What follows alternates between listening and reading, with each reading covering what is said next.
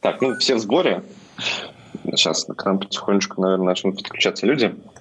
А, ну и пока они подключились, давайте начнем с самого хардкора на сегодня. Это говорим, собственно, про mutation testing.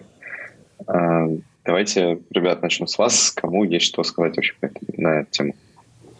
Я могу вкратце рассказать, что это такое. Ну, мы, получается, все это знаем, да, но кто-то из слушающих может а, не знает, не будет знать. А, mutation testing — это способ проверять качество тестов. То есть тут, да, важное отличие. Это не способ тестирования кода, это способ тестирования тестов. А ближайший аналог э, mutation testing — это, наверное, coverage. И, ну, те тулзы, которые могут репортить coverage mm-hmm. кода, ну, покрытие кода тестами. Вот.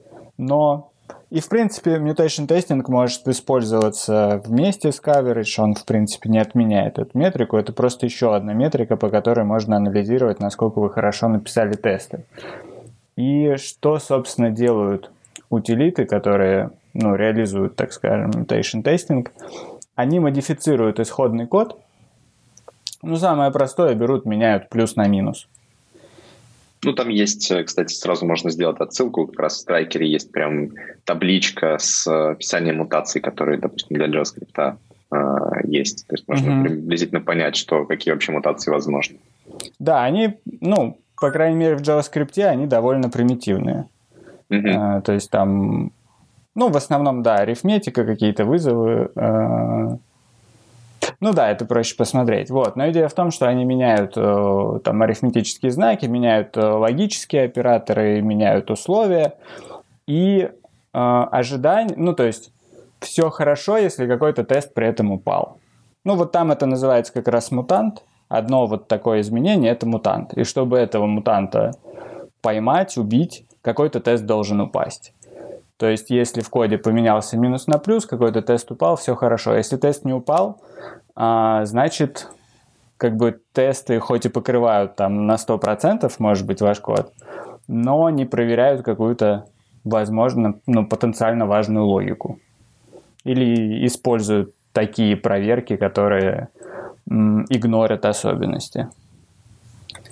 Вот, это основной принцип mutation тестинга. Но вот я насколько посмотрел, в JavaScript это сейчас наиболее популярен страйкер. И в целом у него не так много вот этих э, мутаторов. По-моему, в Java там намного больше э, возможностей есть. По крайней но там тоже, там с тулзами, не знаю, как сейчас в Java, они вроде как какая-то тулза устарела, э, и не знаю, пришла ли там замена ей. Ну, мне кажется, возможно, это связано с природой JavaScript, я имею в виду с тем, что это динамически э, типизированный язык с слабой э, типизацией. Но не уверен. Может быть, просто инструмент не, сам не очень сильно развит, потому что, казалось бы, здесь это и проще, наверное, заменить одно на другое, хотя проанализировать, наверное, AST будет сложнее. А, ну, кстати, там есть поддержка TypeScript, довольно mm-hmm. интересно. То есть там не делаются такие мутации, которые будут ломать типы. А, потому что в таких мутациях нет смысла, на них TypeScript будет ругаться. То есть в этом плане там довольно как бы продвинутые вещи есть. А, сейчас даже, может, гляну, что там было. Ну, тут, тут я вижу, что не поддерживается замена методов, э, но это реализуется довольно просто. Там, есть просто, видимо, никто не делал. То есть э, там для C-Sharp условно они заменяют ну, ну, там, не знаю, методы там типа на first, на last, например, в таком духе. All mm-hmm. ну, может, это типа, еще связано с тем... Да, сори, может, это еще связано с тем, что ООП не очень сильно развито. Не то, что развито, а вообще не очень популярно в э, JavaScript. Ну, да, но по идее там заменить фильтр на мап, я не знаю, что-нибудь в таком духе, никто не помешает. Ну, это да, просто в этом еще плане, не сделали. Может быть, да. При, при том, если говорить там о фильтр на мап заменить, это же вообще работа с API уже существующим. То есть не нужно да. анализировать непосредственно какой-то новый код. Мы можем просто работать да. старым. Ну, может быть, действительно. Вполне возможно, что примитивных э, вот этих мутаторов хватает вполне. Потому что в любом случае, если мы на низкий уровень спустимся, даже вот, допустим, мы не меняем мап на фильтр, э, у нас все равно есть в мапе что-то, да, какое-то преобразование. Вот если мы это преобразование, э, допустим, мы там, я не знаю, просто складываем чиселки, там, не знаю, возводим в степень, очень условно. Вот возводим мы в степень, и мы меняем это возведение в степень на просто плюс, а и получается, что мы уже прибавляем число. И теоретически у нас тест уже должен упасть, несмотря на то, что мы по-прежнему используем map. Да? То есть если просто опуститься на какой-то более низкий уровень, то в любом случае какие-то примитивные мутаторы, по идее, должны все равно сработать, даже для сложного кода. Потому что так или иначе мы всегда используем. То есть либо мы там приводим одно к другому, либо мы выполняем арифметические действия, либо мы какие-то булевые преобразования делаем, ну, либо что-то подобное. Если там мы что-то поменяли, и в целом наш код, э, не наш код, а наши тесты продолжают проходить, то уже проблема очевидна, даже несмотря на то, что мы более высокоуровневые вещи вообще не меняли. Ну, кстати, для возведения степени нет мутатора. Да, да, я уже потом только подумал, тоже смотря на эту табличку, что там нет такого мутатора. Ну, понятно, то есть это было, э, был пример. Хорошо, вот возведение ну, степени у нас... Классный, прям вот классный пример, где-то я видел, э, понравился. Замена и там больше равно на просто больше. Условно. Да, да. То есть вот эта штука сразу показывает, что там мы не проверяем, допустим, ну, э, как краевые случаи да, в тестах, то есть сразу становится видно, это вот не падает. Вот, довольно, ну, прям такой вот кейс, который, скорее всего, много где может выявить вот, проблему в тестах, где казалось какая-то банальность.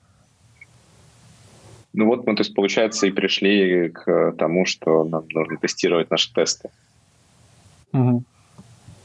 Ну, да. Вообще интересные там были примеры, то, когда у кода может быть coverage 100%, но при этом там все равно есть проблемы, причем довольно серьезные. А, я вот недавно в Apex Charts, а, ну, получается, мы на одном проекте используем, и там пришлось э, контрибьютить туда. И там написаны тесты, и они вроде как даже, там покрытия, по-моему, не собираются, но по покрытию они вот так на глаз кажется неплохие. Но суть в том, что там генерится огромный массив и просто проверяется длина этого массива. Типа вот мы сгенерировали массив, проверили, что у него длина 9, и тест типа завершился. И вообще без разницы, что внутри этого, ну, что внутри этого массива, то, что мы ожидали минуты, а получили часы, ну, как бы пофиг. Главное, что 9 элементов. Причем, наверное, это было написано так. Ну, как часто, да, делают э, ну и сам иногда этим страдаю недобросовестно. Э, сначала пишу вызов теста, смотрю результат и как бы подставляю результат в ожидаемое. Но ну, вот да, тоже типа... вопрос, насколько страйкер... Ну, кстати, страйкер, кажется, с этим поможет, да, то есть он начнет менять какие-то э, условия внутри методов, и у нас как было 9 элементов, так и осталось. То есть никакой тест в таком случае не упадет.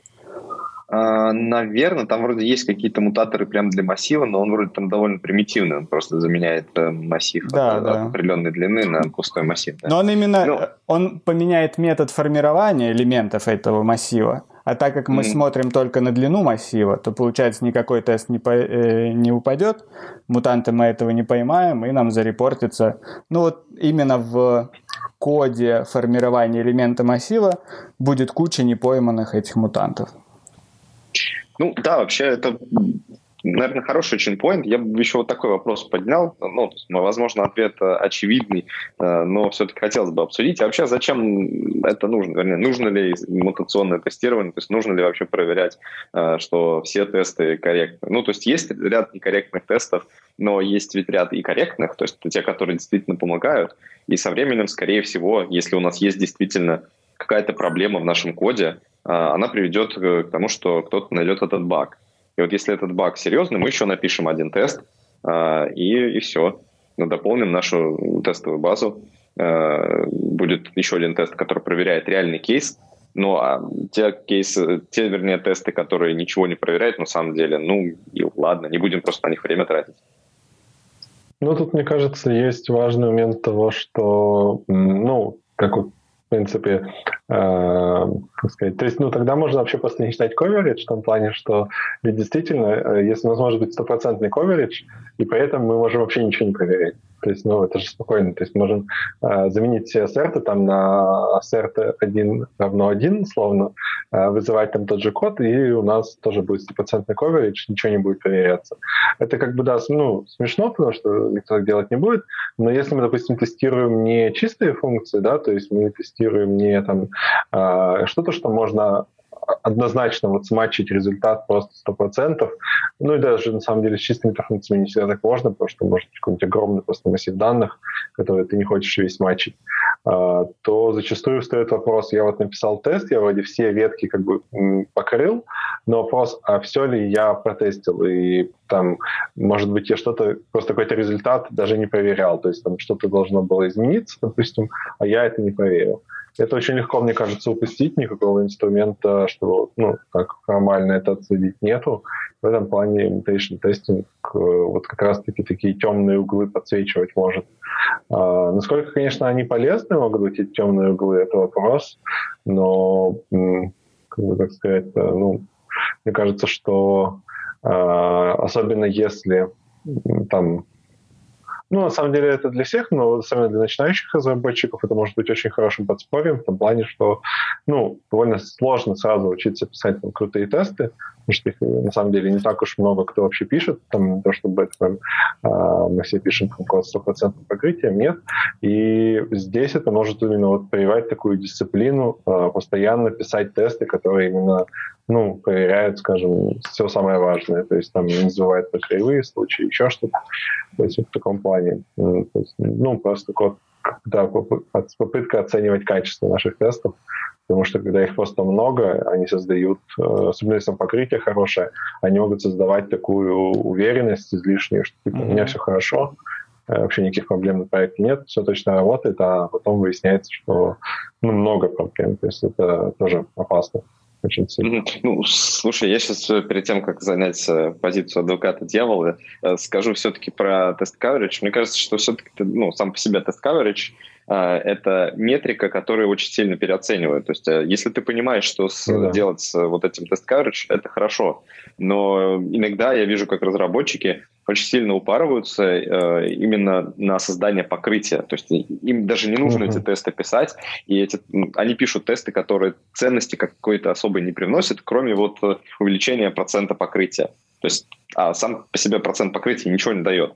Э, ну, если даже вот просто мы вот этим принципом 80-20 э, будем пользоваться, то зачастую 20% покрытого кода может уже приносить 80% фейли. То есть, скорее всего, ты уже какие-то бизнес-критикал вещи протестировал, а все остальное, да, ну тоже важно, но сильно там упарываться не нужно.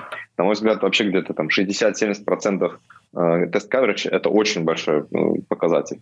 Понятно, что есть, наверное, индустрии, где ты в любом случае будешь э, форсить э, покрытие, чем больше, тем лучше, э, просто для того, чтобы перестраховаться лишний раз. Но даже там важно понимать, что само по себе покрытие э, тестами это еще не гарант никакого качества, не гарант безопасности. Ну, я говорил там о каких-то, допустим, э, не знаю, медицинские системы, ты пишешь какую-нибудь э, прошивку медицинского оборудования Понятно, что там ты, скорее всего, будешь очень много уделять времени тестированию. Там еще тестирование, наверное, помимо того, автоматического будет еще какое-то эксплуатационное, то есть будет проходить э, круги тестирования много раз э, в виде каких-то экспериментов, я надеюсь.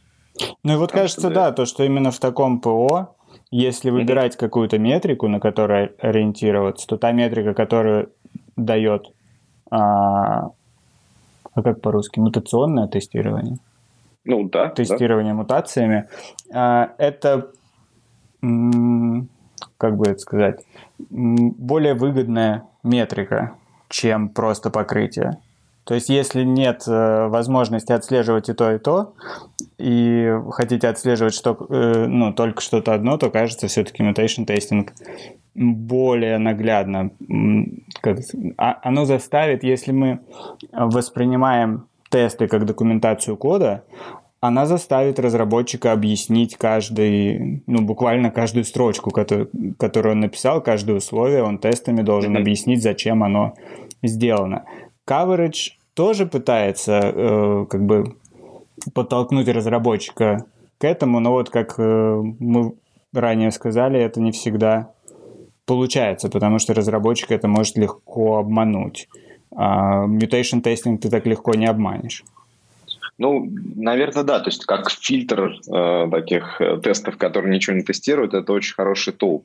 Но опять-таки, то есть если мы вот даже на тот же страйкер посмотрим, то страйкер далеко э, не идеал. И э, вот и, говоря о проблеме ложной уверенности, этот тул тоже может привнести такую же проблему, то есть ты добавил еще, казалось бы, фильтр, который должен проверять твои тесты, но в связи с э, некой примитивностью вот этих мутаторов э, какая-то часть тестов может остаться и быть при этом бесполезной. А ты будешь думать, что ну ладно, раз я уж тут и покрытие хорошее имею, и еще плюс у меня мутационное тестирование есть, то есть я еще и тесты вроде хорошие пишу, вот точно у меня прям лажи не должно быть, а она все равно просочится. И получается, что здесь есть определенный overhead, а результат не всегда может быть э, хорошим. То есть, э, понятно, что он, наверное, будет лучше, чем без этого тула, а может быть и нет. Э, сложно сказать. То есть просто поддержка этого тула это тоже, наверное, я имею в виду даже не в том плане поддержка, как там постоянно какая-то донастройка, а просто то, что он тебя будет все время бить по рукам, и тебе нужно будет ему угодить. Э, ты будешь думать, что раз ты ему угодил, значит все хорошо, а на самом деле все равно не очень хорошо. Угу. Вот. И вот это чувство ложной уверенности, оно может где-нибудь э, выстрелить, но, но не знаю, да. То есть, кажется, Но кажется, это, кстати, без... неплохой способ учиться писать тесты. Угу. А, ну, потому что вот то, о чем Андрей говорил, что начинающие разработчики часто ну, могут писать тесты как раз вот для галочки. Если настроено там э, сбор кавериджа, то ну, просто как бы самым наиболее простым способом пытаются обойти все ветки и ну, по факту функциональность не проверяют. И тут, кажется, именно как способ обучения, это может быть э, интересной штукой. Ну, это вот как в прошлый раз мы обсуждали, да, э, линтеры, и когда мы говорили, что для новичков да. линтер это вообще неплохой инструмент, когда он тебе говорит, вот смотри, ты здесь не очень хорошо написал, вот почему, вот тебе правило, вот почитай там примеры, почему это хорошо, почему это плохо целом это, наверное, хорошая идея, да. Но здесь это, наверное, больше для чуть более опытных все-таки разработчиков, но при этом э, не очень опытных именно в тестировании, потому что, как я понимаю, ну, тот же Striker, как, наверное, может быть, один из самых популярных инструментов для JS, он ничего не говорит, э, ну, то есть, вернее, он ничего не говорит, почему этот тест плохой, он просто говорит, что он плохой. Он там что-то поменял, ты понимаешь, что он неэффективный, а как заранее продумать, чтобы тесты были эффективны, э, тебе ничего не подсказывает. Возможно, там у тебя с э, набиванием руки придет понимание, что вот да, ты, наверное, здесь вот нужно не так тестировать, а иначе, а, но пока выглядит это больше как э, действительно более формальный тул, который просто отсеивает э, какие-то ошибочные кейсы, которые разработчик там пытается тестировать без там, не знаю, каких-то более глубоких, более глубокого понимания контекста. Ну да, я, кстати, не могу понять. Угу. Говори, говори. А, ладно, давай. Я, кстати, не могу понять, почему у них нету... Ну, я не вижу, по крайней мере, может, я просто не нашел какого-то API для того, чтобы свои какие-то мутации писать. Это как-то странно. Mm-hmm. Типа, ну, с учетом того, что у нас JS весь построен на бабелях вот этих всех, то есть у нас культура там, работы с э, исходным кодом, в принципе, ну, довольно хорошая. Mm-hmm сообществе довольно странно, что там нет возможности написать какую-то свою мутацию. Ну да, это действительно странно. Может быть, они не сильно запаривались насчет этого, может быть, какие-то сложности были. Потому что даже TypeScript и то э, имеет возможность э, поработать с его ST, если тебе это нужно, правда, без того, чтобы вмешиваться в компиляцию. Но если ты хочешь какие-то тулы именно для анализа э, строить, то ты можешь mm-hmm. э, использовать, там документации есть, все хорошо там, документировано, и это делать можно. А здесь, казалось бы, да, вроде напрашивается, что ну, дайте возможность как-то вмешиваться в то, что вы там анализируете, и дописать мутаторы. Пусть мы кривенько напишем, но попытаемся сами реализовать, чем вообще не иметь никакой возможности что-то дописать.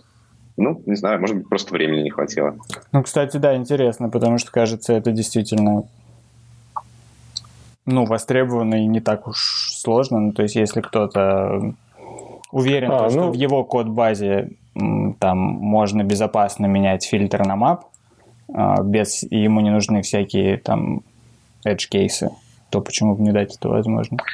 Ну, в общем, мы чуть-чуть опоздали на 21 день, потому что ровно 21 день назад завели э, issue, причем а. контрибьютор это завел на кастомные мутаторы, mm-hmm. на плагин API. А, ну вот. как опоздали. То есть мы, можно сказать, предсказали, только не будущее, а прошлое. Вот, а так... Это же еще не реализовано, значит, все, все в порядке, мы нигде не соврали. Возможности такой нет. Ага. Ну, окей, хорошо. Можно а, и про минус теперь поговорить. Давай, давайте про минус. У тебя есть, да, что, что сказать? Ну, я думаю, отчасти маленькое количество мутаторов – это следствие того, что ради каждого мутатора у вас код э, изменяется и пересобирается.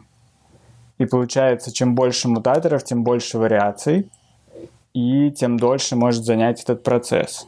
Да, это страшно вообще, потому что ну, на больших проектах тесты и так могут гоняться довольно долго, ну, из-за всяких uh-huh. разных э, проблем. А если это еще будет там 2, 3, 5, 10 раз э, замедлять, то это, конечно, прям такая Ну, мне кажется, здесь-то можно пойти как вот с интеграционными тестами, какими-то, ну, не интеграционными, вернее, end тестами, какими-то тяжелыми тестами. То есть, если мы говорим про легковесные там, интеграционные а, или юнит-тесты, то можно их э, гонять вообще э, для каждой ветки, э, для вообще для каждого комита, то вот уже мутационные тесты Э, ну, да. и end-to-end тесты гонять для какого-нибудь просто для мастера. Вот если ты в мастер хочешь что-то влить, там прогонять. Угу. Так, конечно, это все равно не полноценное решение проблемы. Понятно, что мы здесь не решаем проблему долгого запуска тестов, а, но мы решаем проблему чистоты запуска тестов. Э, и э, отчасти, да, потому что в любом случае у нас могут быть такие flow, когда у нас просто все в мастер э, льется. То есть непосредственно есть задача, мы там что-то написали, и мы сразу ее э, пушим в мастер, и, соответственно, нам там выкатывается в прод. Но, кажется, вот с такими flow вот такой подход нам не очень хорошо сработает. Э, ну, либо нужны будут серьезные серверные мощности, либо еще что-то. Ну и в целом часто ну, да, жалуются, такое. что ноутбуки там начинают взлетать, когда запускаешь тесты на проекте, даже локально. И угу. еще усиление этого процесса, оно может э, в том числе и developer experience начать ухудшать. Ну да, но обычно все-таки, наверное, такие тулы не форсят запускать у себя локально. Ну, в этом, кажется, и сильно большого смысла нет. Ну, кроме того, если ты хочешь прямо проверить что-то конкретно. С другой стороны, получается, что если мы хотим именно такой experience, как вот с линтерами, да, когда нам а, вот по рукам бьют, и мы осознаем в моменте написания mm-hmm. какого-то теста, что вот мы плохо написали, то вот здесь этот момент будет потерян. То есть мы чего-то написали, написали не так, э, запушили, оно там, а, особенно если flow долгий, у нас не каждая задача отдельно выкатывается, какие-то релизные ветки есть, то мы можем вообще про э, этот момент вспомнить через там, несколько дней только, да, когда уже релиз будет собран и будет готов к непосредственно паблишингу на прод. Но это, мне кажется, такая цена, которую сейчас непонятно, как еще по-другому заплатить. То есть понятно, что возможно, есть... Не, ну тут только серверными мощностями, потому что действительно каждый мутатор, он требует отдельной мутации кода.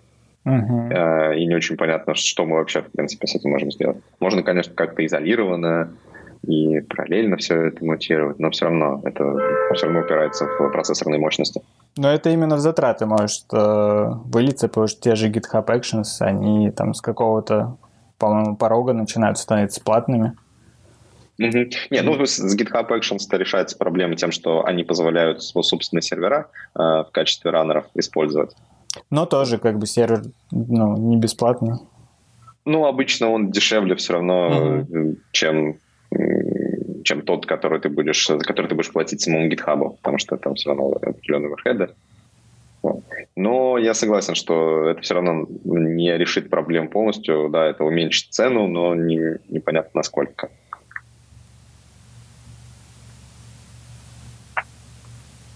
Это все минусы, которые ты хотел сказать. Слушай, ну тут еще как бы дисклеймер. Я не, не использовал э, страйкер в ну, каких-то прод-проектах. Э, поэтому mm-hmm. тоже больше теоретически про него как-то говорю. А вот, кстати, интересный еще момент. А, я так понимаю, что ну, у, у нас может э, генерироваться а, большой набор мутаций для ну, э, в одном мутанте может быть несколько мутаций, то есть несколько типов мутаций, они будут в разных местах. И, соответственно, ну, в каком-то из мутантов, например, у нас возникает проблема. Интересно, умеет ли страйкер э, делать что-то типа вот, как это называется, property-based testing и shrinking, то есть э, ужимание всех этих мутаций до минимального набора, на котором возникает проблема, потому что тоже э, без этого вот интересно, насколько легко будет понять именно, ну, то есть э, там, что конкретно тут вообще э, вызывает то, что у нас тесты не ломаются, скажем так.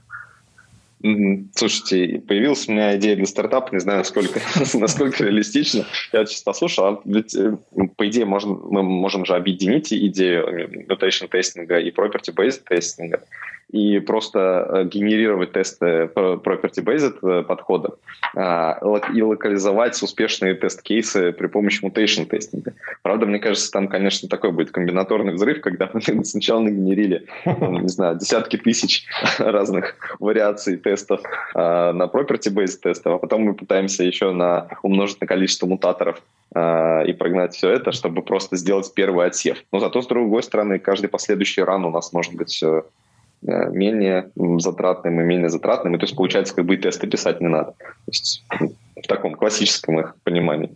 Класс. Да, да еще натренировать нейронку, которая просто сама уже будет сразу генерить тесты, и все. И писать код желательно. Идеально. Да. А нет, кстати, не слышали про использование машин-лернинга в, ну вот, видимо, в тестировании или в property-based тестинге? Ну, вот Прям? для property-based тестинга, ну, есть, по крайней мере, всякие эти пейперы, то есть не знаю уж, насколько он там все рабочее, как всегда, а, с этими пейперами. Но вообще пейперы есть, которые, да, пытаются про, а, по коду там создать какой-нибудь хитрый а, генератор потому что не всегда тривиально. А, ну, особенно если язык просто никак, никак под это не заточен, то очень сложно бывает а, для, ну, создать генератор для какой-то структуры данных, который мы в коде как-то там описали. А, ну, то есть единственный вариант это либо модифицировать сам язык, то есть, например, вот есть э, такой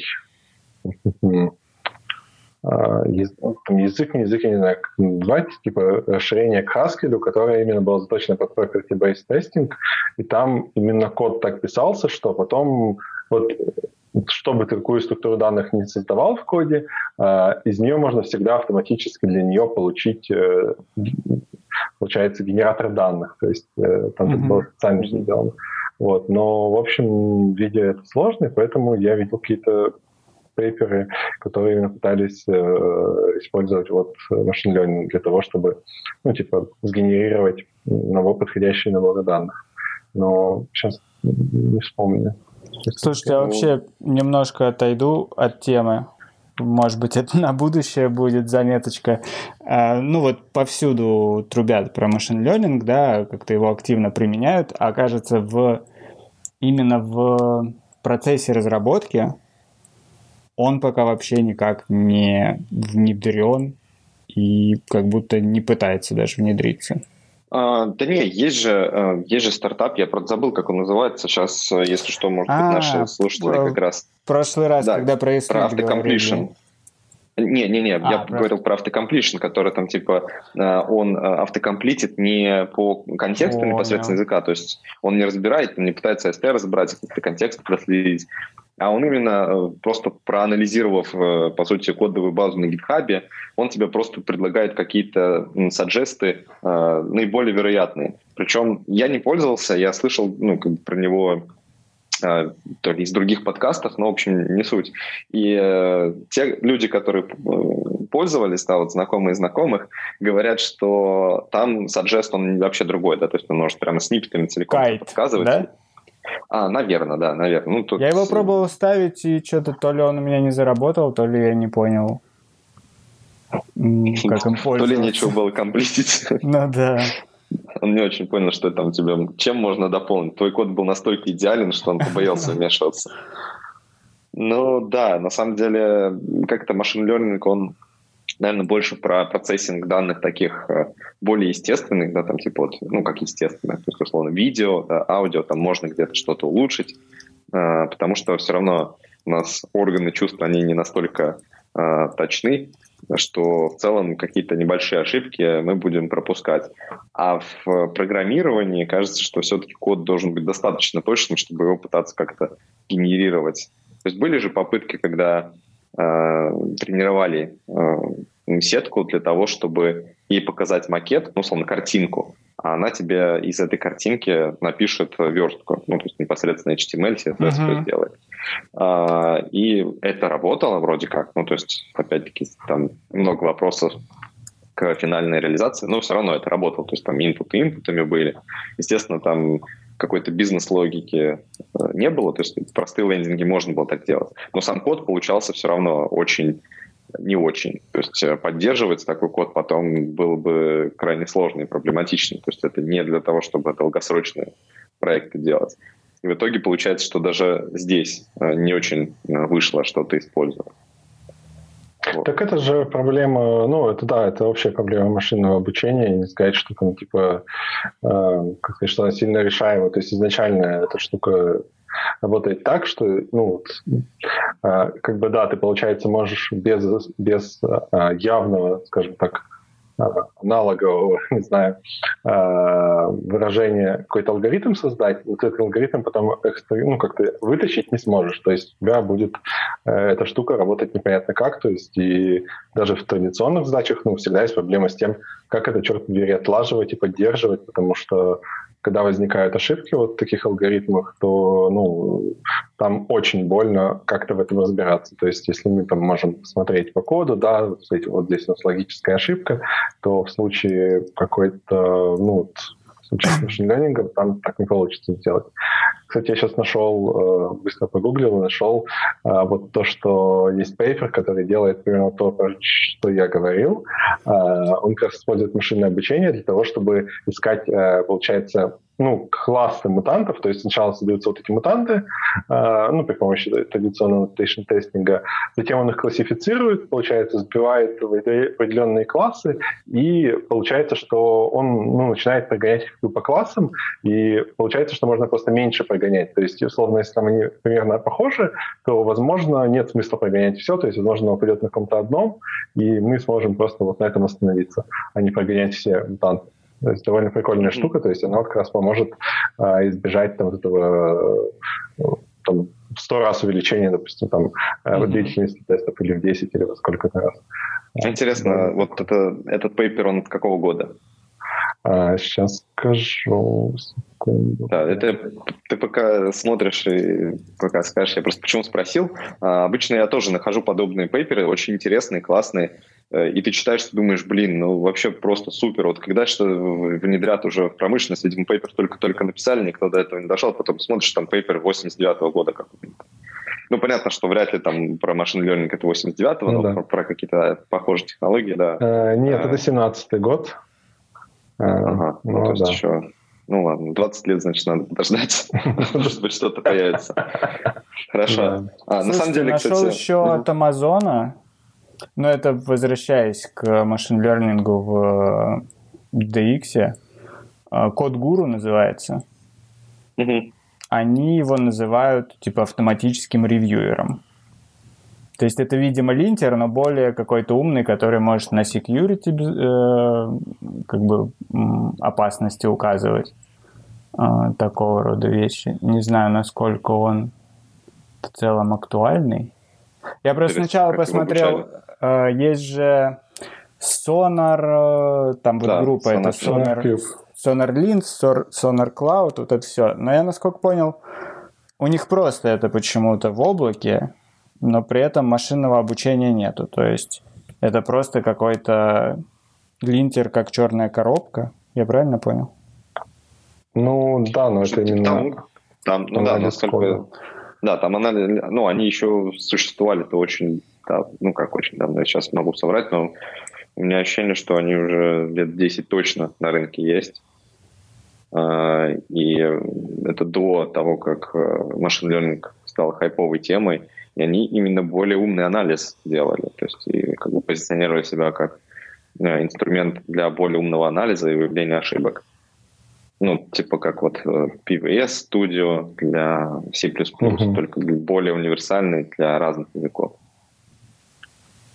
Вот, кстати, интересный еще момент – а, ну, да, я, как всегда, тут сейчас влезу с, со своей любимой темой, но просто кажется, что это все может э, когда-то объединиться, но я просто не понимаю, почему... Э, нет, ну да, да, но, но не совсем. Э, не с листом как таковым, а с модул-чекингом. На самом деле есть же возможность, по сути, генерировать пресеты для тестовых кейсов. То есть мы можем описать какой-то алгоритм а, и указать ожидаемый результат и получить набор вот э, тех самых поведений, которые приведут к ошибке, приведут к тому, чтобы мы не получили ожидаемый результат. И по сути для нас это и будет вот те самые тест-кейсы. А, почему не, не автоматизировать? То есть я понимаю, почему, допустим, вот liquid type, они есть только там в некоторых языках, и вообще там сам по себе модул чекинг, он еще не до конца проник в индустрию, там только появляются языки, которые его используют. В JavaScript, конечно, такого нет. Но для меня загадка, почему это так плохо работает, потому что с тестингом, казалось бы, мы могли вообще довольно просто все делать, особенно с юнит-тестами, где у нас не нужно сложные вещи тестировать. У нас обычно что-то на вход подается, что-то на выходе мы ждем. И здесь, получается, мы бы писали не по-другому немножко. Мы бы вот говорили, что вот у нас есть код, который что-то делает, вот такие данные он принимает, вот, вот, вот он что с ними делает, вот какой результат мы ждем. Э, сгенерируй мне, пожалуйста, все кейсы, когда э, вот мое ожидаемое поведение может не, не случиться. И все. И это как раз то, что мы, по идее, и хотим получить от тестов. А тесты мы сейчас пишем для того, чтобы просто угадать. То есть мы сами думаем, окей, вот если я напишу такой-то тест, то, по идее, э, у меня все будет работать. А вот такой-то тест, если напишу, то не будет работать. Но мы можем не угадать при этом. Мы можем вот по тому самому false positive пути пойти и как бы написать такой тест, который пройдет, но он ничего проверять не будет. Ну, это потому что как-то такое подсознательное, не знаю, ощущение, что вот не трогайте мой код, я его сам написал, не надо, чтобы он там не работал, условно. Ну да, это так просто э, набросил, но в целом кажется, что но... технически вот эта вся возможность генерировать код, который будет проверять наш код, она существует. Почему она до сих пор не используется, не имплементировалась в популярных языках, для меня загадка, если честно. Ну, я так понимаю, что проблема всегда с тем, как описывать модель, потому что, ну, а, ее как раз по исходному коду довольно сложно выделить как-то. Ну да, но Нужны мы же вот как раз... Такие специальные описания модели. Ну, не обязательно прямо специальные языки, но да, я согласен, что это дополнительная работа, но если просмотреть вообще путь сейчас развития разработки, то мы все время идем к усложнению. То есть, э, там, допустим, раньше JavaScript писали мало, и он сам по себе не очень сложный был. Сейчас он усложнился, сейчас мы еще и TypeScript используем, то есть уже дополнительный уровень абстракции наворачиваем. Плюс сам, сами по себе тесты, это же тоже, можно сказать, дополнительное описание некой модели. То есть мы просто описываем при помощи определенного API, а, как мы вообще будем работать с нашим кодом.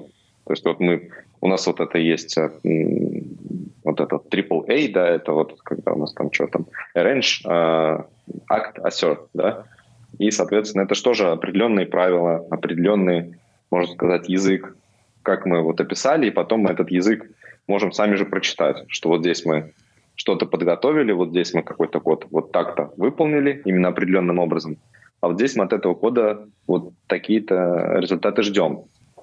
А, но если пойти дальше и чуть усложнить вот эту штуку и все автоматизировать, то получится, что мы можем писать код, а, писать дополнительную метаинформацию для этого кода и тесты вообще не писать. Потому что все остальное может быть просто само, само сгенерено и проверено. Но модель, по сути, ну, является некоторыми тестами. Да, да, да. То есть, но при этом мы именно не тесты пишем, мы не пишем вот э, с, сами свои предположения о том, как этот код работать должен, а мы описываем именно то, как мы видим, чтобы этот, эта модель в целом работала. То есть мы задаем определенное mm-hmm. поведение. Мы говорим, что вот, допустим, принимаются эти числа, они там складываются, мы получаем какой-то результат и можем проверить, сделать какой-то assertion, типа что вот э, есть ли вообще такая возможность, что мы вот этот результат не получим. И, соответственно, модул чекер он может проверить, а, ну, если действительно такое. То есть вот из языков, где такое имплементировано, мы уже, по-моему, где-то я приводил пример, это F-Star. Вот, это такая интересная штука от Microsoft. Э, такой OCaml с э, такой более продакшеновый. Как он называется еще раз? F-Star. Вот F? есть язык F-Sharp, да. А он F-Star. Mm. Типа F звездочка. Да, понял. Да, но он там Ой, понять... Я что-то не то да. Ну, возможно, да. Там, конечно, без 100 грамм не разберешься, но вообще идея интересная. Но там, получается, для Checker нужна какая-то на уровне языка поддержка, чтобы все это работало? Да, да, все верно. Там она и есть. У него как раз она и есть, поддержка на уровне языка. Там есть специальный синтез для описания фактов, условно. Ну, то есть э, там они по-другому как называются, но как бы суть такая, что мы описываем какие-то э, какую-то метаинформацию для наших данных, для нашего кода, а все остальное делается при помощи э, инструментов типа Z3. Ну, это такой очень распространенный тул. Его сейчас много где применяют. Интересно.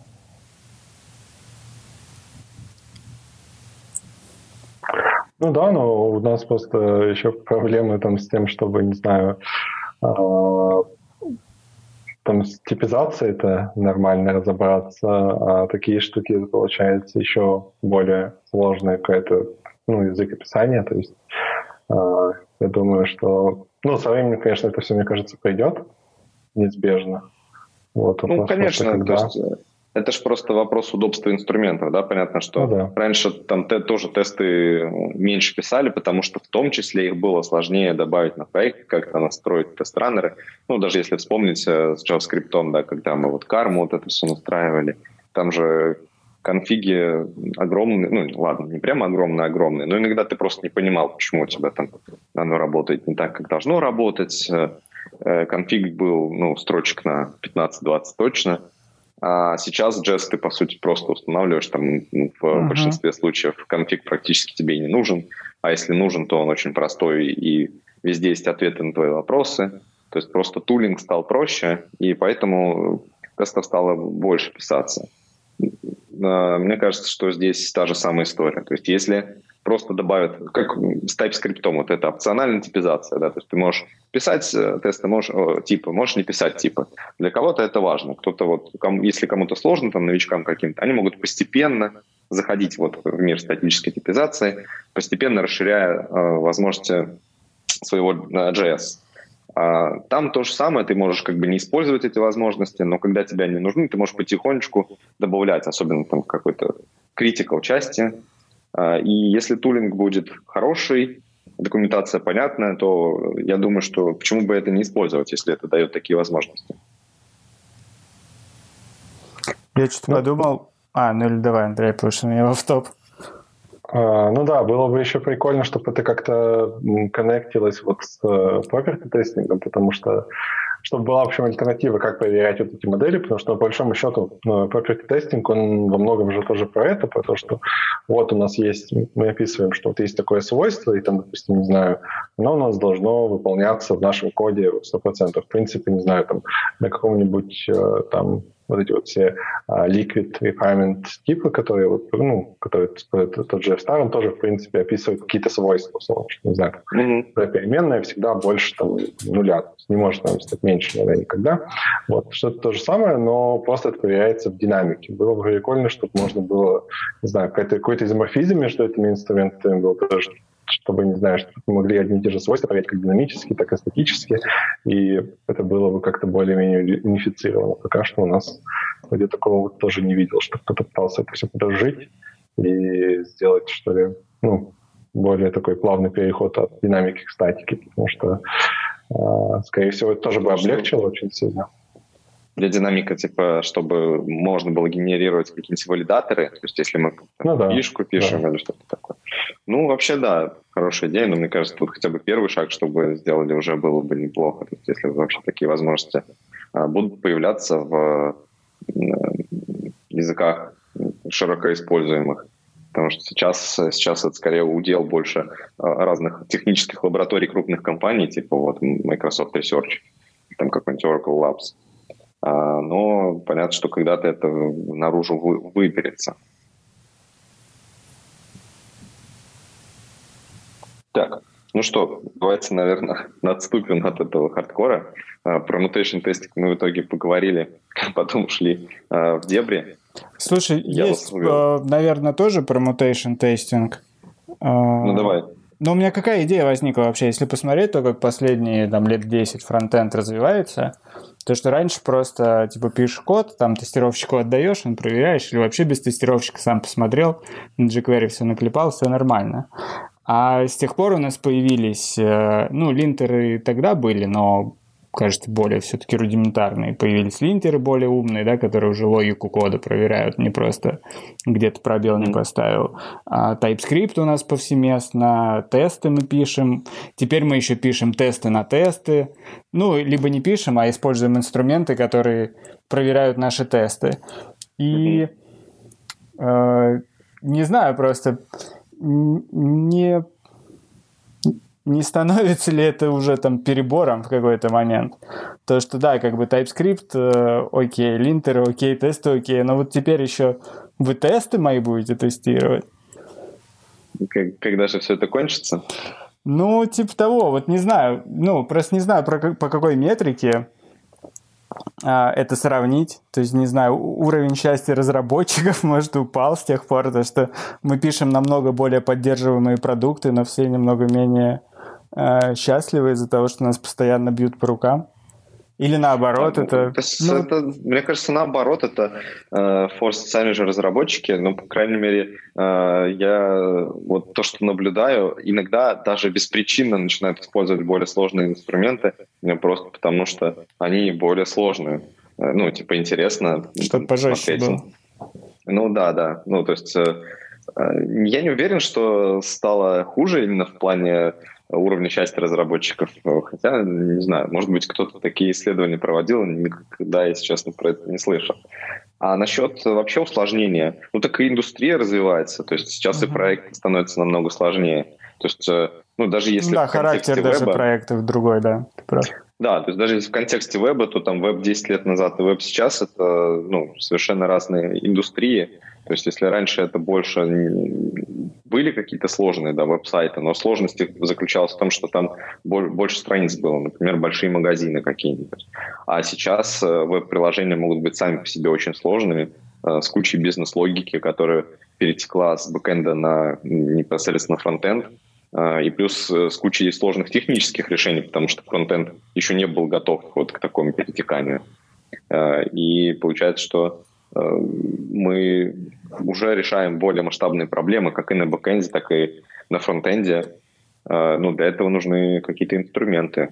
То есть проекты-то должны появляться а, за разумное время. А получается, что если мы хотим сэкономить время, то нам нужно где-то его взять. То есть, ну, как раз вот развитием инструментов и улучшением какого-то developer experience мы можем поднять экспертизу и делать более сложные вещи.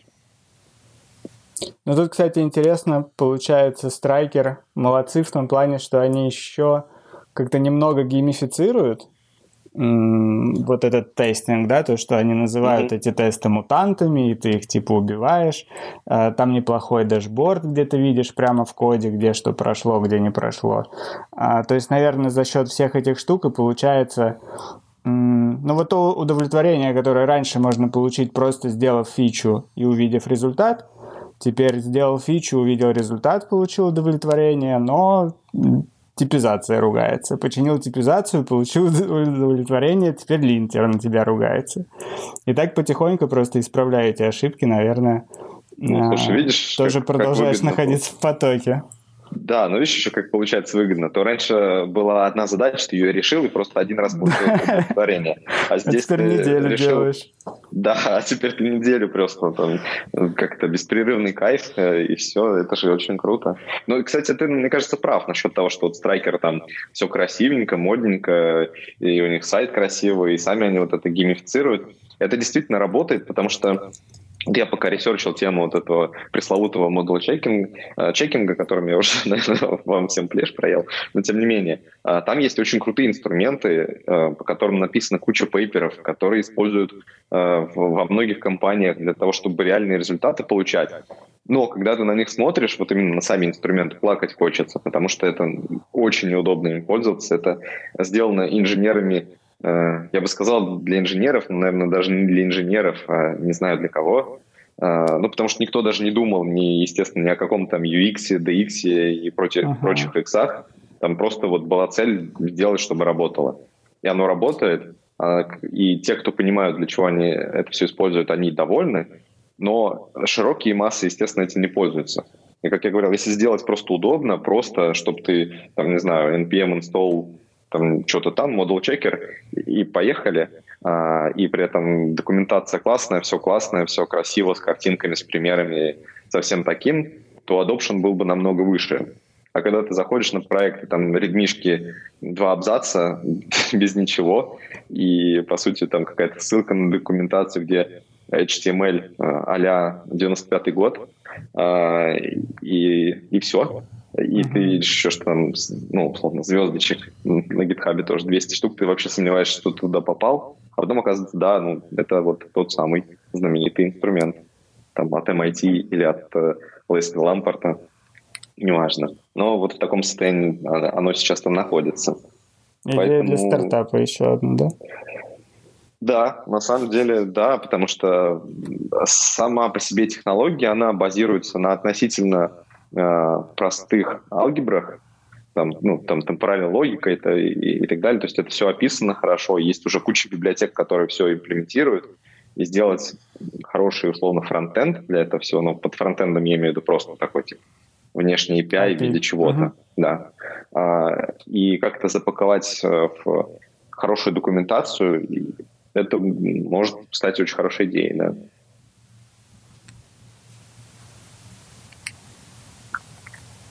Ну, будем да. считать, что кто-то ее украл и сделает.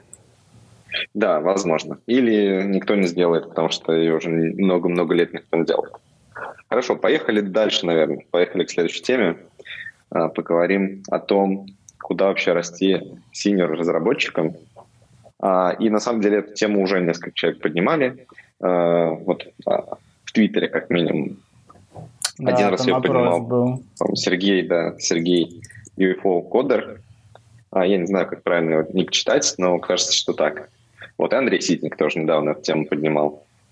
А, ну, давайте перед тем, как я там скажу, что там тот же Андрей Ситник думает, вот как вы думаете, куда? А что сам думаешь, ты не будешь говорить? Ну, потом скажу, почему.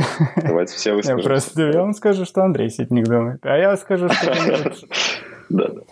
Андрей Мелехов. Хорошо, давай. Давай выскажем чужие мнения и разойдемся. Я просто твит сейчас буду зачитывать.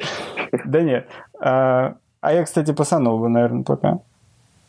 Ладно, ну давайте, давайте тогда я начну. А, ну, на самом деле, э, почему я упомянул того же Ситника, потому что я не помню, к сожалению, что, э, что там по результатам было у Сергея, а, но с... А вот это я могу зачитать, кстати, давайте, чтобы было Давай, интересно. может, я и... 670 людей проголосовало, в принципе, норм. А, буду углублять фронтенд 21% голосов.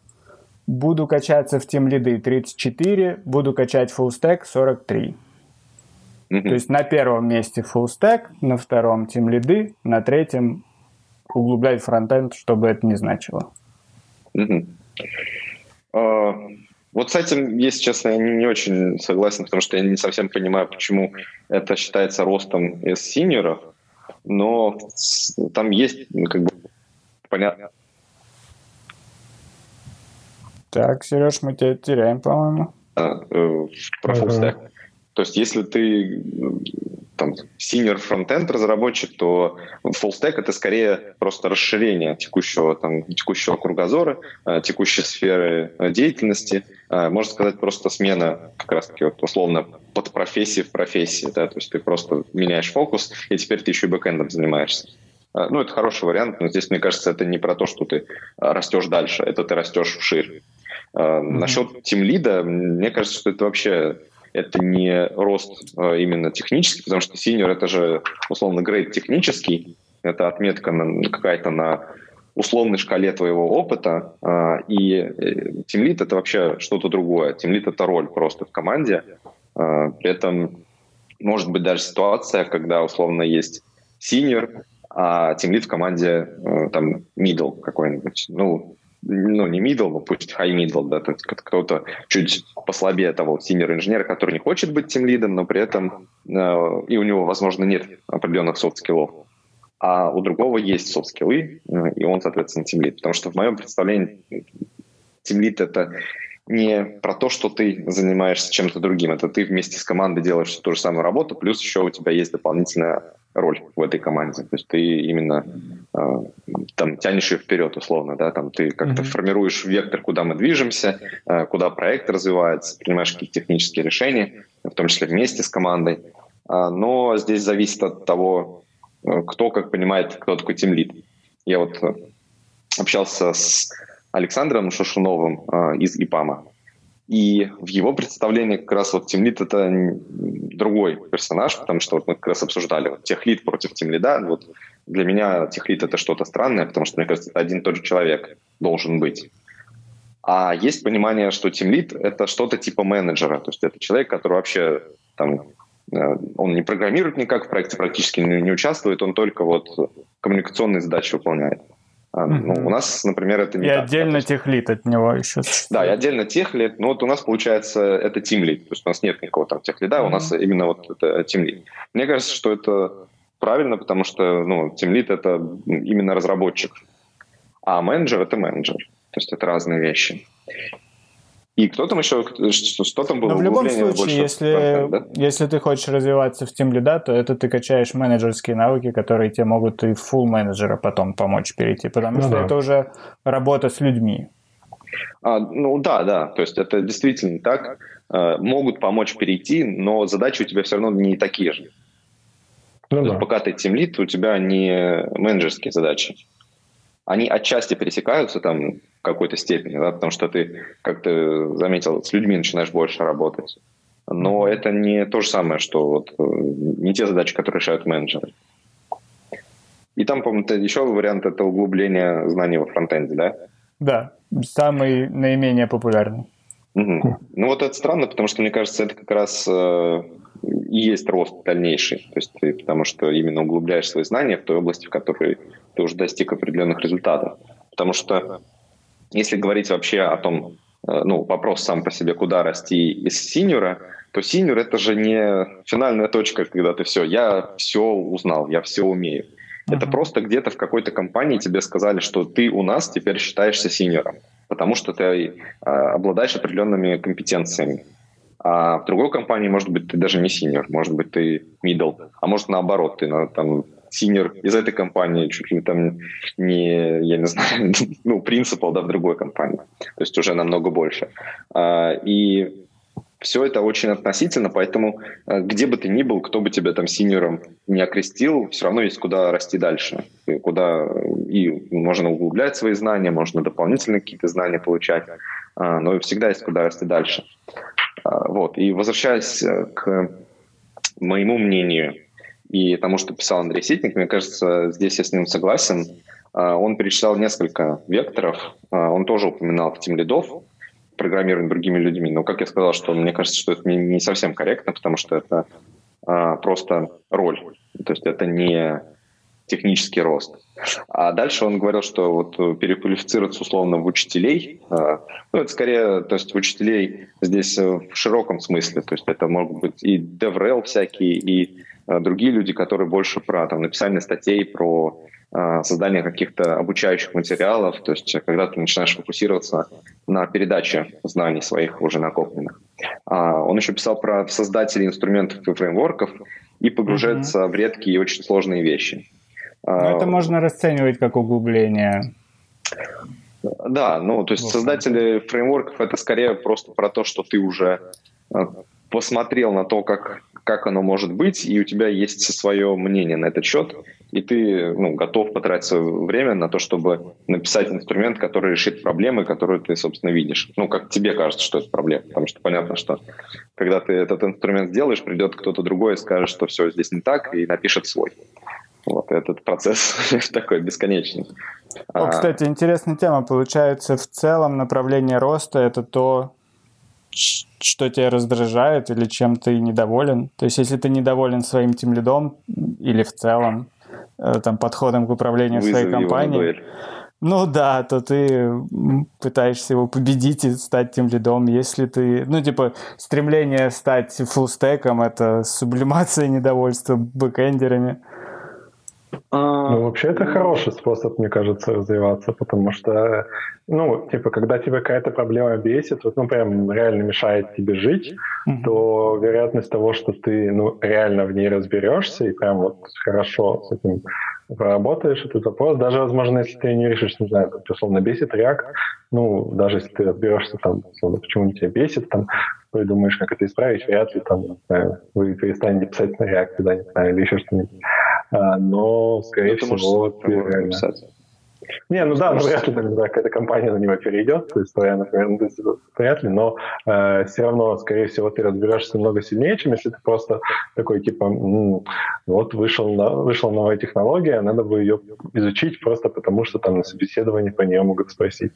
То есть, э, не, ну, слушай, это... я не совсем согласен, то есть это э, очень ну, скорее всего, это так и есть, но это не всегда так работает. То есть есть разные разработчики, есть разные там, уровни разработчиков, и понятно, что есть э, такие, которые их могут не понять в компании, потом они все равно пробьют себе дорогу, да, там, и, и сделают то, что хотели сделать, и, и в итоге все равно там вырастет вокруг себя комьюнити. А, я могу здесь ошибаться, но, по-моему, хороший пример это вот Хосе Валим, да, то есть он, понятно, что очень много там в мире Руби сделал, но потом он же начал делать свой эликсир, его сначала тоже, насколько я помню, не очень-то поняли, там, по крайней мере, когда я первый раз находил э, в интернете эликсир, там еще он, по-моему, так, с таким чеширским котом из Алисы а, был логотип. А, это был такой, типа, пэт-проект, естественно, ну, ни одна бы компания на него не перешла. Но вот если мы сейчас на эликсир посмотрим, то это уже такое очень серьезное решение production ready, которое используется много где. А, но то есть получается, что с одной стороны он бы мог там прислушаться, что ну зачем нам переходить на этот а, самописный язык, который написан на коленке, и перестать его делать, а, ну либо двигаться дальше и все-таки допушить а, свою идею и реализовать то, что он хотел реализовать. И он выбрал второе. Ну, у него хватило сил и, и знаний, и опыта, и всего, конечно. То есть это не у всех может так сложиться, ну, да. но тем не менее. Слушайте, а как думаете, почему вообще самая вот большая тенденция это даже не тимлит, а именно full stack? Это в целом тенденция сейчас фронта направления, поэтому?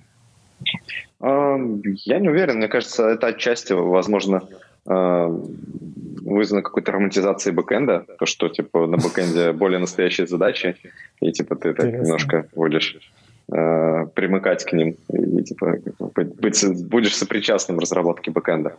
Э, Но Возможно, уже это... не будут прикалываться, что ты фронтенд. Да, да, да. Ты уже Нет, я stack, я full stack разработчик, это не считается уже.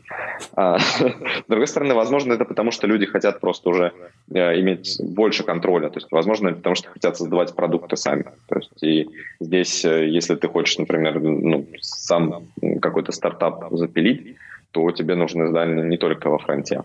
Хотя сейчас это, конечно, спорно, здесь сейчас много есть решений когда тебе прям сильно-сильно бэкэнд на ранних стадиях особо не нужен.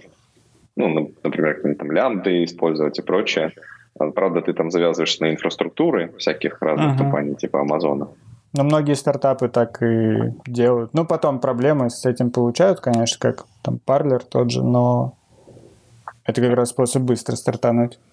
Ну, ну мне кажется, да, но видишь проблемы. То есть, э, с одной стороны, как бы зная, сколько стартапов не взлетает, и когда ты уже взлетел, и ты решаешь проблему, как бы мне теперь переехать на э, там другое окружение, на другой инструмент, это такая проблема, которую, наверное, приятно решать, потому что ты уже угу. зарабатываешь на своем стартапе. Ну да. Но мне кажется, что еще действительно есть равно сближение, потому что если сравнивать... Ну, это тут тоже спорно, но мне кажется, сейчас э, фронтенд-разработчики часто занимаются какими-то вещами не совсем бэкэндовыми, но которые связаны тем, что тебе нужно написать какой-то серверный код. Ну, не знаю, какие Нидерленды ты пишешь или еще что-то подобное. Там, не знаю, если у тебя какой-нибудь там GraphQL, то, скорее всего, ты что-нибудь такое подобное писал. Да и даже если нет, то, скорее всего, ты писал какой-нибудь Нидерленд, который собирал там тебе запросы более удобный э, вид. Вот. И, возможно, от этого тоже, потому что, ну, получается, что сейчас во многом у нас такого нет, что вот типа а, вот вам типа API, вот э, вы его дергаете как-нибудь, а там типа все остальное нас не волнует, и типа и бэкэнщиков тоже не волнует, что на фронтенде, то есть в основном приложения, они реально похожи именно на приложение, то есть это не на какая-то штука, которая, э, не знаю, просто как-то вводит данные или еще что-то. То есть в основном это реально приложение, там бывает сложная интеракция. Сложная интеракция, это нужно думать о том, там, как это будет работать на стороне бэкэнда тоже, то есть иногда зачастую, а, потому что бывает разные Часто очень совместно продумывают API. Да, да, да. Ну, да. Ну, я согласен, что здесь компетенции, конечно, нужны уже шире. То есть, если ты а, в том числе хочешь э, быть хорошим фронтендером, то тебе нужно в том числе понимать, как работает бэкэнд, какие могут быть проблемы, вообще, как можно что-то задизайнить, как API может работать, какие варианты можно предложить. Ну и то, что ты упоминал, вот тот же BFF, да, backend for frontend тоже вообще не считается бэкэндом. то есть ну, это да. такая, uh-huh. типа, э, фронтендерская задача написать какой-то прокси-сервер.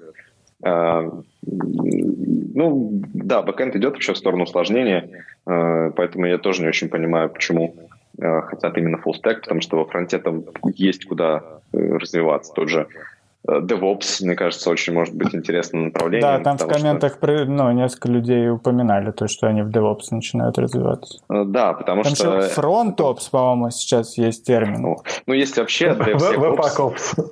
Да, да, да. VPACOps, да, да. Это отдельное вообще, это отдельное огромное направление. Оно да. несоразмерно больше, чем все вместе взятые. Там, фуллстеки, DevOps и прочее. А, ну, на самом деле, есть же сейчас уже появляется, вернее, там как-то формируется и э, захватывает умы людей термин DevSecOps, когда у нас есть и э, сразу объединение, то есть вот это develop, э, Developers Operations and Security Engineers, то есть вот все, все вместе, то есть все в одном. И все, ну, по идее, это на самом деле сгрузка. Вот ты, ты будешь человеком, который ты будешь отвечать за инфраструктуру, за то, чтобы поддержать разработчиков, и еще и за безопасность, раз ты уж все равно инфраструктуру организуешь. А, вот, занимайся еще и безопасностью. Отчасти это, наверное, разумно, потому что это действительно очень все вместе. вместе. А, но, с другой стороны, это очень сильно, мне кажется, перегружает а, саму сферу деятельности. И по-хорошему, если уж говорить о DevOps в изначальном понимании, это DevOps это не когда у вас есть админы, которых вы по-новому называете, когда вы все вместе как бы погружены вот в эту тему, что у вас процессы очень сильно а, слиты вместе. То есть, э, когда разработчики понимают, что такое Kubernetes э, и как, соответственно, э, поднять какой-то кластер на нем, что, что такое докер и как можно вообще завернуть приложение в докер. То есть больше понимания про процессы инфраструктурные, а у, у operations, то есть у администратора, больше понимания процессов разработческих, что вот там у них есть какой-то код, что это за код, как он может работать, какие проблемы могут быть. А, ну вот как-то как так. Ну да, и плюс еще это гомогенизация некоторых подходов, то есть, условно, там, то, что у нас опсы работают так же, как и разработчики, в том смысле, что тоже, э, ну, работают там с инфраструктурой как с кодом и вот этим всем, то есть mm-hmm. в этом плане тоже ну да, и те же инструменты, получается, используют для контроля ну, версий, да, да, то есть да, и да. все это такое находится в едином, в едином окружении. То есть, мне кажется, это тоже вот э, хорошее направление для развития. Э, ну, еще бы я, наверное, подчеркнул и чуть расширил эту тему про сложные темы. А мне кажется, что отчасти еще можно развиваться в сторону research а, да, то есть потому что, а, ну вот я, например, сейчас какое-то время трачу на research разных штук, а, и, если честно, то есть очень много ты понимаешь, что есть много всего, что на самом деле можно было бы как-то применить, внедрить и использовать, что уже там существует, есть куча там пейперов, куча тулов, которые просто широко не приняты и не использованы. А, ну, то есть, но при этом не значит, что они бесполезны. А, и вот э, в каком-то таком направлении, то есть, э, как ну, известно, что на стыке технологий может, могут рождаться новые идеи. То есть мы, у нас есть, например, компьютер-сайенс а, и био, биология. Вот если там их объединить, получается, что появляется новое направление, это биоинженерия, и там рождаются новые идеи, новые способы. Вот здесь то же самое. То есть если ты уже очень хорошо прокачался во фронтенде, то ты можешь там заглядывать как бы в смежные области, а, проводить какие-то research и и думать, а как наработки из э, смежных областей а, можно применить э, в твоей области, чтобы получить э, максимальный результат. так как Но у это тебя... именно как бы в научном понимании research, это уже не про open source даже. А, ну да, то есть это не прям в научном, потому что ну, здесь может быть это как-то можно совмещать, да, то есть можно действительно там и поресерчить, и в результате, э, если ты очень крутой и там очень хорошо разобрался в теме, paper какой-то написать. А, но я скорее даже про такой research, который э, позволил бы э, привнести что-то новое в твою, ну, в твою сферу, да, то есть когда ты э, именно пытаешься заглянуть вовне и посмотреть, а, а что можно, какой опыт можно перенять, чтобы у нас его применить. А, и здесь больше такой research именно э, на уровне computer science, да, то есть именно на уровне вообще технологий э, как таковых.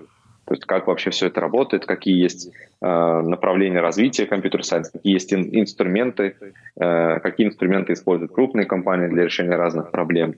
Э, здесь тоже много чего, мне кажется, можно поделать, потому что фронтенд — это а, по сравнению, ну, у нас как, понятно, что и компьютерная индустрия, там, индустрия разработки не сильно-то старая, а, но фронтенд это вообще ультрамолодая индустрия, а, и мы во многом сейчас, можно сказать, в догоняющих. Вот Андрей Мелих, по-моему, говорил на эту тему, да, когда ну, он, по-моему, разговаривал про архитектуру в фронтенде, может быть, даже это у нас было в аргументариуме, а, когда мы с ним обсуждали как раз архитектуру во фронтенде, что фронтенд, он как раз перенимает сейчас практики, которые уже сложились давно-давно в бэкенде, а, и в том числе там какие-то архитектурные подходы, и только сейчас вот эта культура, инженерная культура во фронтенде формируется.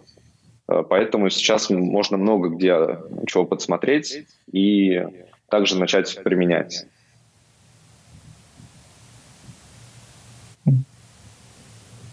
Но это и это не может считаться частью фуллстека? Наверное, нет. А, ну, не совсем, я бы просто не стал смешивать, потому что фуллстек это больше такое практическое направление, да, это именно про разработку. А здесь я как раз больше про research, вот то, что Андрей там назвал погружение в редкие и очень сложные вещи. То есть э, здесь можно по-разному это интерпретировать. Э, ну да, можно... да, наверное. Но это тоже, это получается такое направление, которое может ничего и не дать. То есть ты погрузишься в какую-то тему и ничего из нее не извлечешь. То есть по сравнению с другими направлениями она как-то неблагородная. Ну, благородно, ну, не знаю, да, насчет благородства. Ну, в плане, да, в может, плане э, типа ну, не, не я очень имею в виду в плане в return of investment. Угу.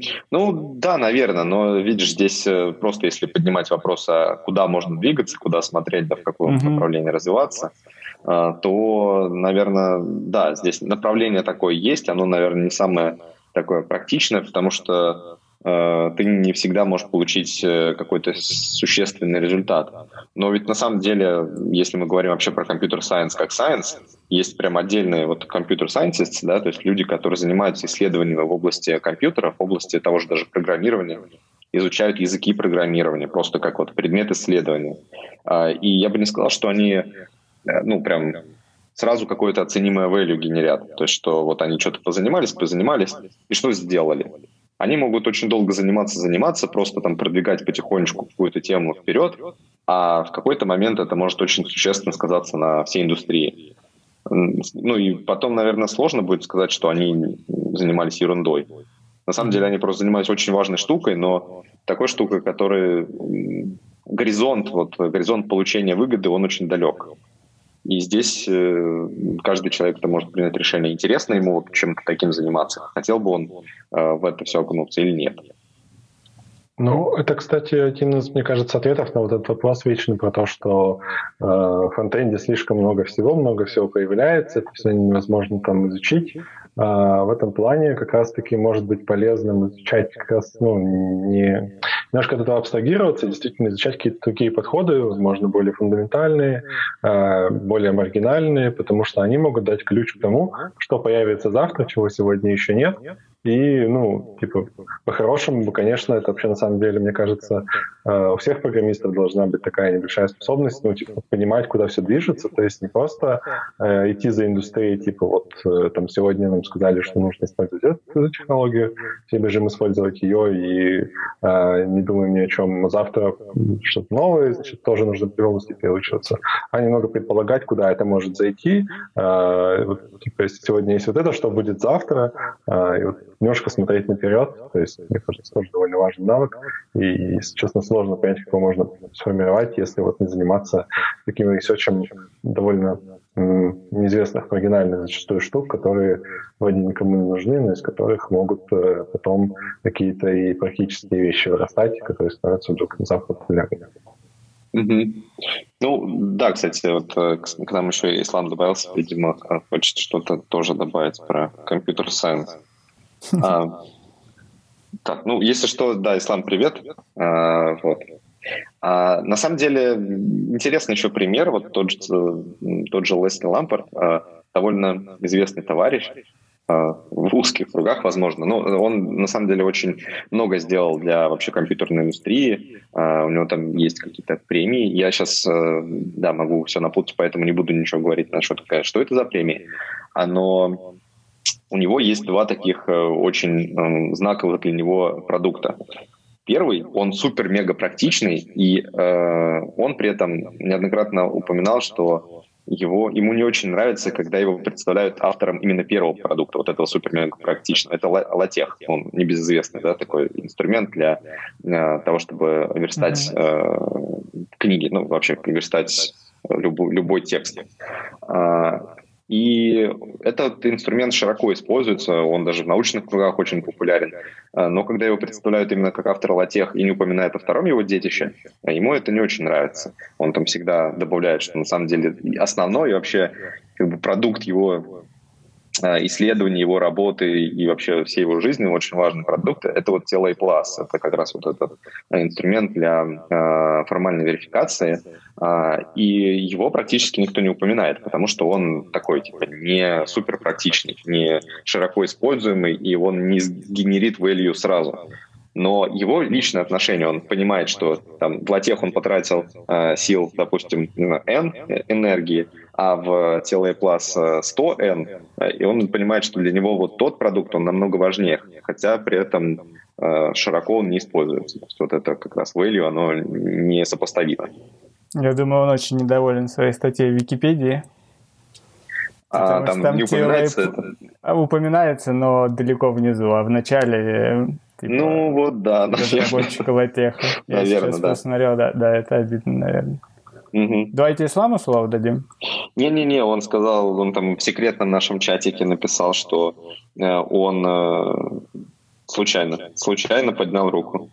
А, можем прогнать его. Угу. До свидания. Все. Слушайте, по поводу... Э, меня, если честно, удивил, ну, я уже говорил, это результат опроса, то, что фуллстек именно на, на первом месте, потому что у меня было ощущение... Ну, иногда ж э, мотивация качаться в какую-то сферу, она еще финансово все-таки подковывается. То, что, ну, тимлит, понятно, то, что ты будешь больше получать. Фронтенд, ну, если mm-hmm. дальше синьора есть э, какие-то градации, то тоже. А фуллстек ну, тут опять же, я, может, не очень в курсе, мне казалось, что спрос на фуллстеков уменьшается, и сейчас больше наоборот идет деление, ну, так как фронтенд становится сложнее, у нас вот есть много вакансий фронтов, много вакансий бэка, и большинство компаний держит э, довольно большую партию людей и тех, и тех. Mm-hmm. И, ну, фуллстеки там в том понимании, как это было, э, не знаю, на каком-нибудь PHP, рельсах, кажется, начинает уменьшаться. И в этом плане кажется, что вот еще стремление качаться фуллстеком и финансово не не обосновано, что ли? Или я ошибаюсь? Тут, может быть, я у меня представление не неправильное о рынке. Ну, у меня статистики нет. Мне кажется, если честно, что ты прав, потому что если мы говорим о каком-то там сложном фронте и сложном бэкэнде, то чтобы одинаково хорошо прокачаться и там, и там, э, ну, нужно потратить, инвестировать довольно большое количество времени, и, скорее всего, э, эта инвестиция не очень-то и окупится. И в любом случае, ну, тоже, опять-таки, вот когда говорят full stack, скорее всего, имеют в виду не человека, который одинаково хорош и там, и там, а человека, который умеет немножко что-то одно, и при этом намного более хорошо умеет что-то другое. Например, это бэкэндер, который немножко может там чего-то на фронте поделать, э, но при этом очень хорошо в бэкэнде ориентируется. Или наоборот, фронтендер, который очень хорошо ориентируется во фронте, но при этом может ну, немножко там какой-то, не знаю, REST API накидать, э, что-то из базы там получить, что-то в базу записать, понимает немножко, что такое RAM э, и там как писать скрипты миграции, и все. О каких-то более сложных вещах, о проблемах потенциально, э, о проблемах масштабирования, о проблемах распределенных систем он уже знает намного хуже. А ведь это самое важное. Это, это какие-то более сложные вещи, более сложные концепции. И поэтому, мне кажется, full stack, э, он не то чтобы не популярен, просто очень сложно усидеть на двух стульях. То есть очень сложно за всем уследить, очень сложно развиваться в обоих направлениях. Из-за этого и разделились эти направления. И для mm-hmm. меня поэтому тоже немножко так удивительно, что люди именно хотят целенаправленно идти в full stack. Возможно, чего-то мы не знаем. Может, это еще как бы простой, что ли, путь? Ну, кажется, full stack и Team Lead это какие-то вот две дефолтных ветки, mm-hmm. которые Хотя по поводу фуллстека он... тоже ну, сложно назвать. Ну, кажется, Team это прям дефолтная ветка, то, что как только начинаешь нормально справляться, тебе зовут Team И там еще нужно постараться этому сопротивляться, так скажем, если ты понимаешь, что не хочешь в это идти. Фуллстек не слышал, что звали. Ну, не знаю, мне кажется, что здесь есть момент того, что просто бэкэнд кажется таким ну что ли, более таким открытым миром, то есть, потому что как бы фронтенд это довольно такая, ну, э, замкнутая область, то есть, в которой много все крутится вокруг одного языка, э, вокруг там примерно одних и тех же инструментов, э, ну, mm-hmm. язык один. То есть, как бы, да, потенциально это можно писать на чем угодно, но как бы э, все не так просто, и э, бэкэнд в этом плане выглядит как что-то, где есть разнообразие, то есть там ну, много разных сообществ, то есть условно, я не знаю, какой-нибудь там Java разработчик и там, не знаю, э, Ruby разработчик, но это ну, типа, не совсем одно и то же, то есть, да, это не так, допустим, легко свичнуться там, вот, с Ruby разработчика на Java разработчика, а даже чисто вот формально, да, потому что э, везде тебе придется доказывать, что да, ты можешь, да, ты знаешь, хотя казалось бы, да, ну, думаешь другой язык, это на самом деле, ну, я считаю, что не так уж важно, но вот много таких вот разных вещей, там разные базы данных, разные языки, разные инфраструктуры, а фронтенд немножко такой, как замкнутый в себе э, штука, и, возможно, это отчасти желание вырваться из этого такого замкнутого пространства, куда-то вот где есть вот какие-то новые штуки, социально можно расширяться в любую сторону, можно с этим тоже связано. Может быть, но мне все-таки кажется, что это такое какое-то ложное впечатление, да. Во-первых, все-таки бэкэнд, если мы говорим про уже такой сложный бэкэнд, то там язык — это тоже такая заменяемая вещь, вот как да. на фронтенде. То есть мы можем писать сейчас на TypeScript, но если там станет какой-то альтернатива, появится хорошая, развитая и хорошо поддержанная, например, тот же ReasonML, да, который сильно отличается концептуально от TypeScript, то мы вполне сможем свичнуться, потому что все остальные концепции, они останутся теми же. То есть мы все равно будем работать там с вебом, все равно там будет верстка, все равно будут браузеры, будет браузер API, э, те же самые проблемы, те же самые подходы, там компонентный подход и так далее. То есть мы просто поменяем условно синтаксис, ну и некоторые, возможно, подход, допустим, у нас, если появится хороший паттерн матчинг, наконец, да, то станем, станем использовать его вместо чего-то другого. а во, во всем остальном это будет тот же самый веб. На бэкэнде, наверное, то же самое. Ну, кроме, возможно, Java, где там есть прямо какие-нибудь Spring фреймворки, и вот если ты не знаешь Spring фреймворк, то все, это, это труба, потому что там своя магия и все такое. Хотя, возможно, Но я да, что-то не думаю, что те, кто говорят, что хотят расти full stack, идут Java изучать. А, не знаю, что идут изучать. Ну, не знаю, Go. Go? Популярный сейчас, кажется. Наверное, это вот хорошо было. Ну вот интересно, тех, кто отвечал, что там еще, да, подробнее. Было бы еще интересно на обратный опрос посмотреть, куда сеньор бэкэндеры хотят расти, и кто из них вообще да. отвечает во фронтенд. Вот, во фронтенд? Да, интересно, это, наверное, только фронтенд. Наверное, тоже процентов 40, да? Да-да-да. Мы хотим верстать. Хватит уже тягать данные из базы данных. Пора делать классную верстку. Подумать о доступности наконец-то и все такое. А то эти фронтендеры не так все делают. Ну, вообще, на самом деле, мне кажется, что вот вопрос, который задается, поднимается, как я в самом начале сказал, он не совсем правильный. То есть Потому что а, многие представляют, что вот условно синер — это точка, да, то есть все, это ты там дорос, все, и я не знаю больше, чем заняться, я не знаю, что делать. И, кстати, вот когда я там тредик Андрея Сиденко читал, там проскакивал, кто-то ему писал, что э, у них в компании никто никуда не растет, потому что, судя вроде, где-то можно найти, что у них там много senior ов, и они очень долго senior ы. А, но это вообще очень странная тема, потому что, ну и что, senior и senior. То есть э, один senior от другого будет сильно отличаться, потому что senior — это просто какая-то лычка. Если сделать какую-то градацию, условно, junior, middle, senior, она у всех будет, во-первых, разная, а во-вторых, э, ну да, есть вот эта конечная точка э, в виде синера, но это не значит, что человек дальше не растет. Можно добавить там еще что-то, принципы, но даже дальше можно пойти и все равно сказать, что ну окей, а вот принципы куда расти. Супер принципал. Супер принципал, да, там мега принципал, принципал там, э, не знаю, Uber принципал один, потом senior Uber принципал, и вот это дальше такое по нарастанию. Можно как угодно эти лычки добавлять, добавлять, но это ничего не значит, потому что смысл роста не в получении лычек, то есть не в том, чтобы вот я был синьором, а как мне теперь свичнуться и получить какую-то еще лычку более крутую, а в получении опыта. И как раз вот на этом нужно фокусироваться. А для этого, ну, допустим, у нас есть та же процедура performance review, когда мы именно все-таки человека, у человека смотрим опыт, неважно, там, senior он или principal он, а мы смотрим, какой у него есть опыт, и э, чтобы такое, вот какие цели перед человеком можно поставить, чтобы он еще сильнее прокачался в том, что, возможно, уже умеет, или в том, что чего еще не умеет, но чтобы было полезно. Вот, и мне кажется, это самый правильный подход. Даже аж все, добавить. все замолчали. Да. да, ну и кажется, что мы, как всегда, не успели одну еще тему взять, а, потому что мы очень говорливые. Ну, она и была запасная, так что... Хорошо.